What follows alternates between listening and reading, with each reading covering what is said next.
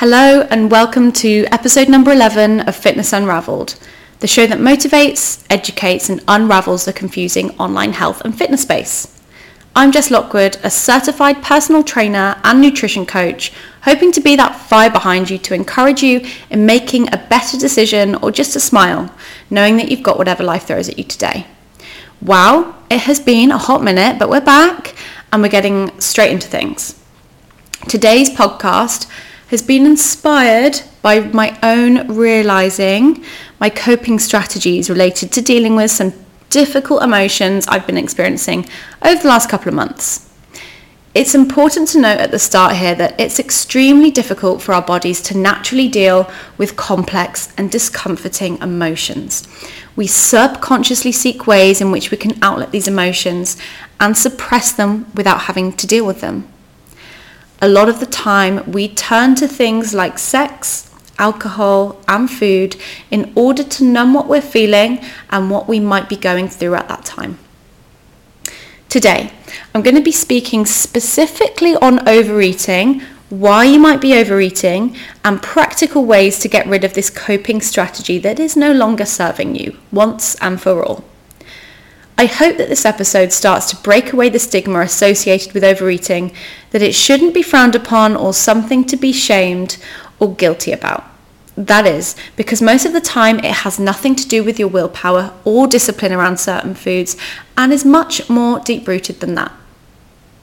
Firstly, I want to distinguish the difference between binge eating disorder and overeating. A lot of the time, people will refer to overeating as binging, and this isn't always the case. Binge eating is very different from overeating.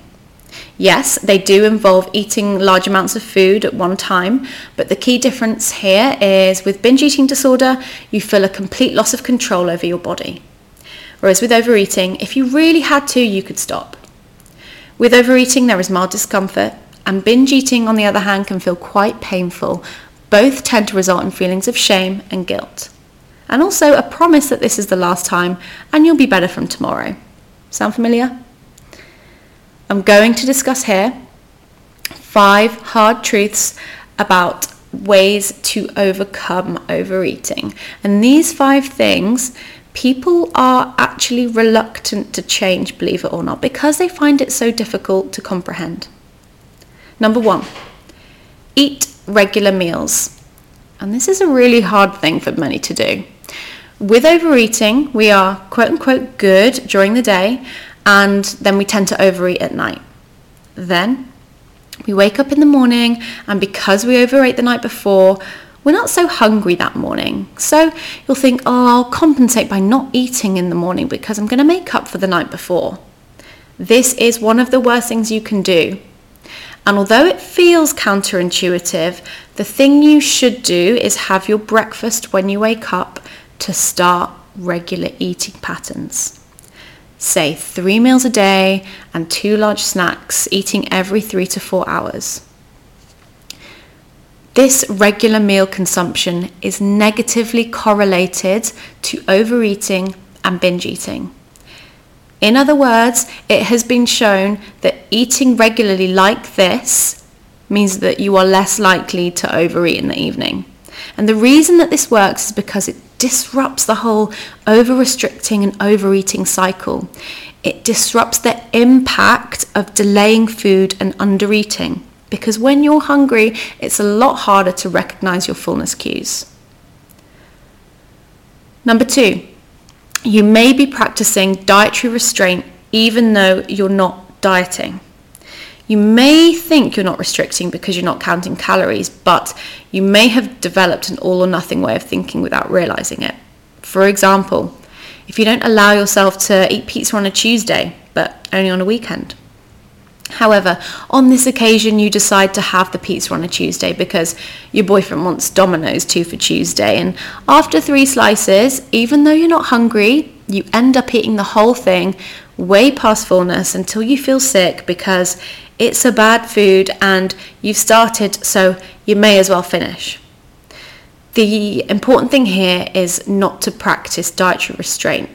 So introducing these foods in a planned way at planned times is so important to navigate your way through overeating. these types of food and not labeling them as being good or bad. They're just foods. It's very important you include all foods into your diet, including any fear foods, the food that you think you'll overeat that when it's in the house. Number three, going on another diet is not going to fix your overeating. It actually masks the problem. As soon as you stop dieting, the overeating is still there, and you haven't addressed the reasons why you're overeating. You haven't addressed the emotions. You're just masking it with diet after diet. And if this is the case, fat loss cannot be the main focus if you're someone that continually overeats. If you lost the fat and gained it back again, it's the diet that failed you. You didn't fail the diet. It didn't teach you how to maintain the results long term. So stop going on diet after diet. You need to fix the problem underneath. Number four, for most people, overeating is a result of emotional dysregulation, that is, you're not able to regulate your emotions properly. If we're looking at emotional eating and overeating, it's the inability to identify our feelings, thoughts, and sensations. With this, we also feel judgment over our feelings and identify with our feelings, such as, I am this, I am that, as opposed to separating your feelings from your own self, and as well as our ability to respond accordingly.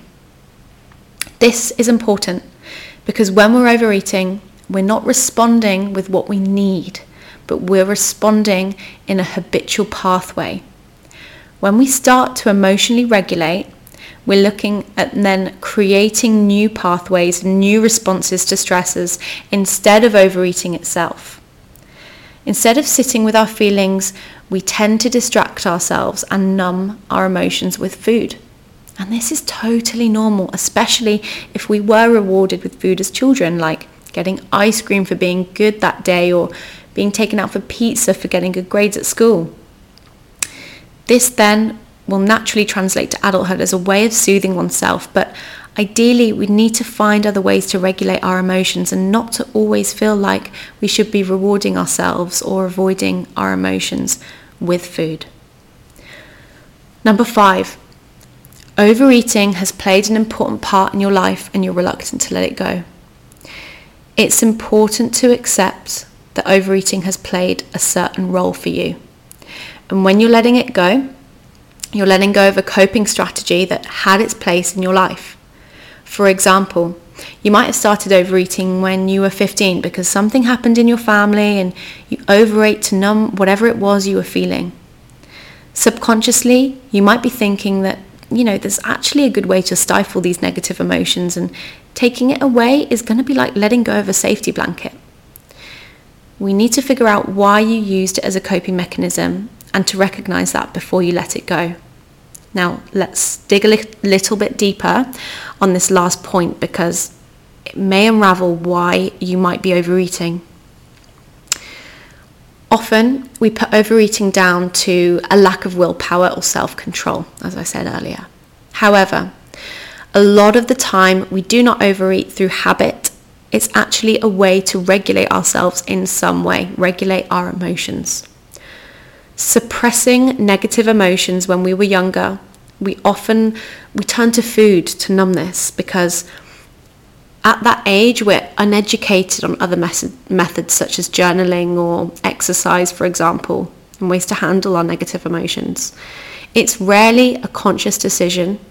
It's our bodies, our brains looking for an outlet. It's a way of dealing with what we're feeling. Then what we do is we bring this into our adulthood as a way to take ourselves away from these negative emotions.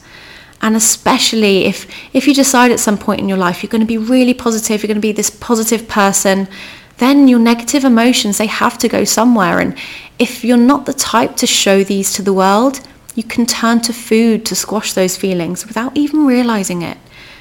You can't keep that positive persona forever. It's important to note as well, we shouldn't get frustrated at ourselves for turning to food at this time and wish that we do things differently over and over again. It's an unhelpful mindset because we have to make space for understanding that overeating played an important role for us in our lives at some point. We really have to look at things like it was serving a purpose. Try to think back at the time when the overeating started. How old were you? What did you look like? What was going on? That person was doing the very best they could in that situation.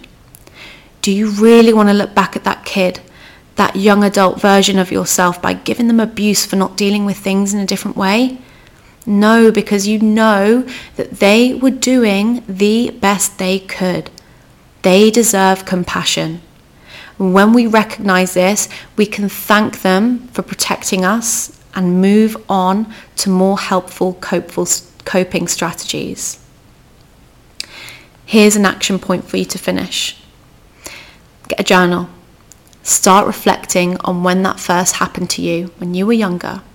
What was happen- happening to you at that time? Can you visualize that younger self and say thanks? Can you recognize how helpful overeating was at the time and the soothing that it served? Once you've done this, look to the future and see how you can do things differently. How are you going to start feeling the harder emotions? Are you going to journal? Talk to people, friends, family? You're going to go to therapy? Only when you start doing that will you find success in your fat loss, your relationship with food, and find a little bit more peace with where you're at.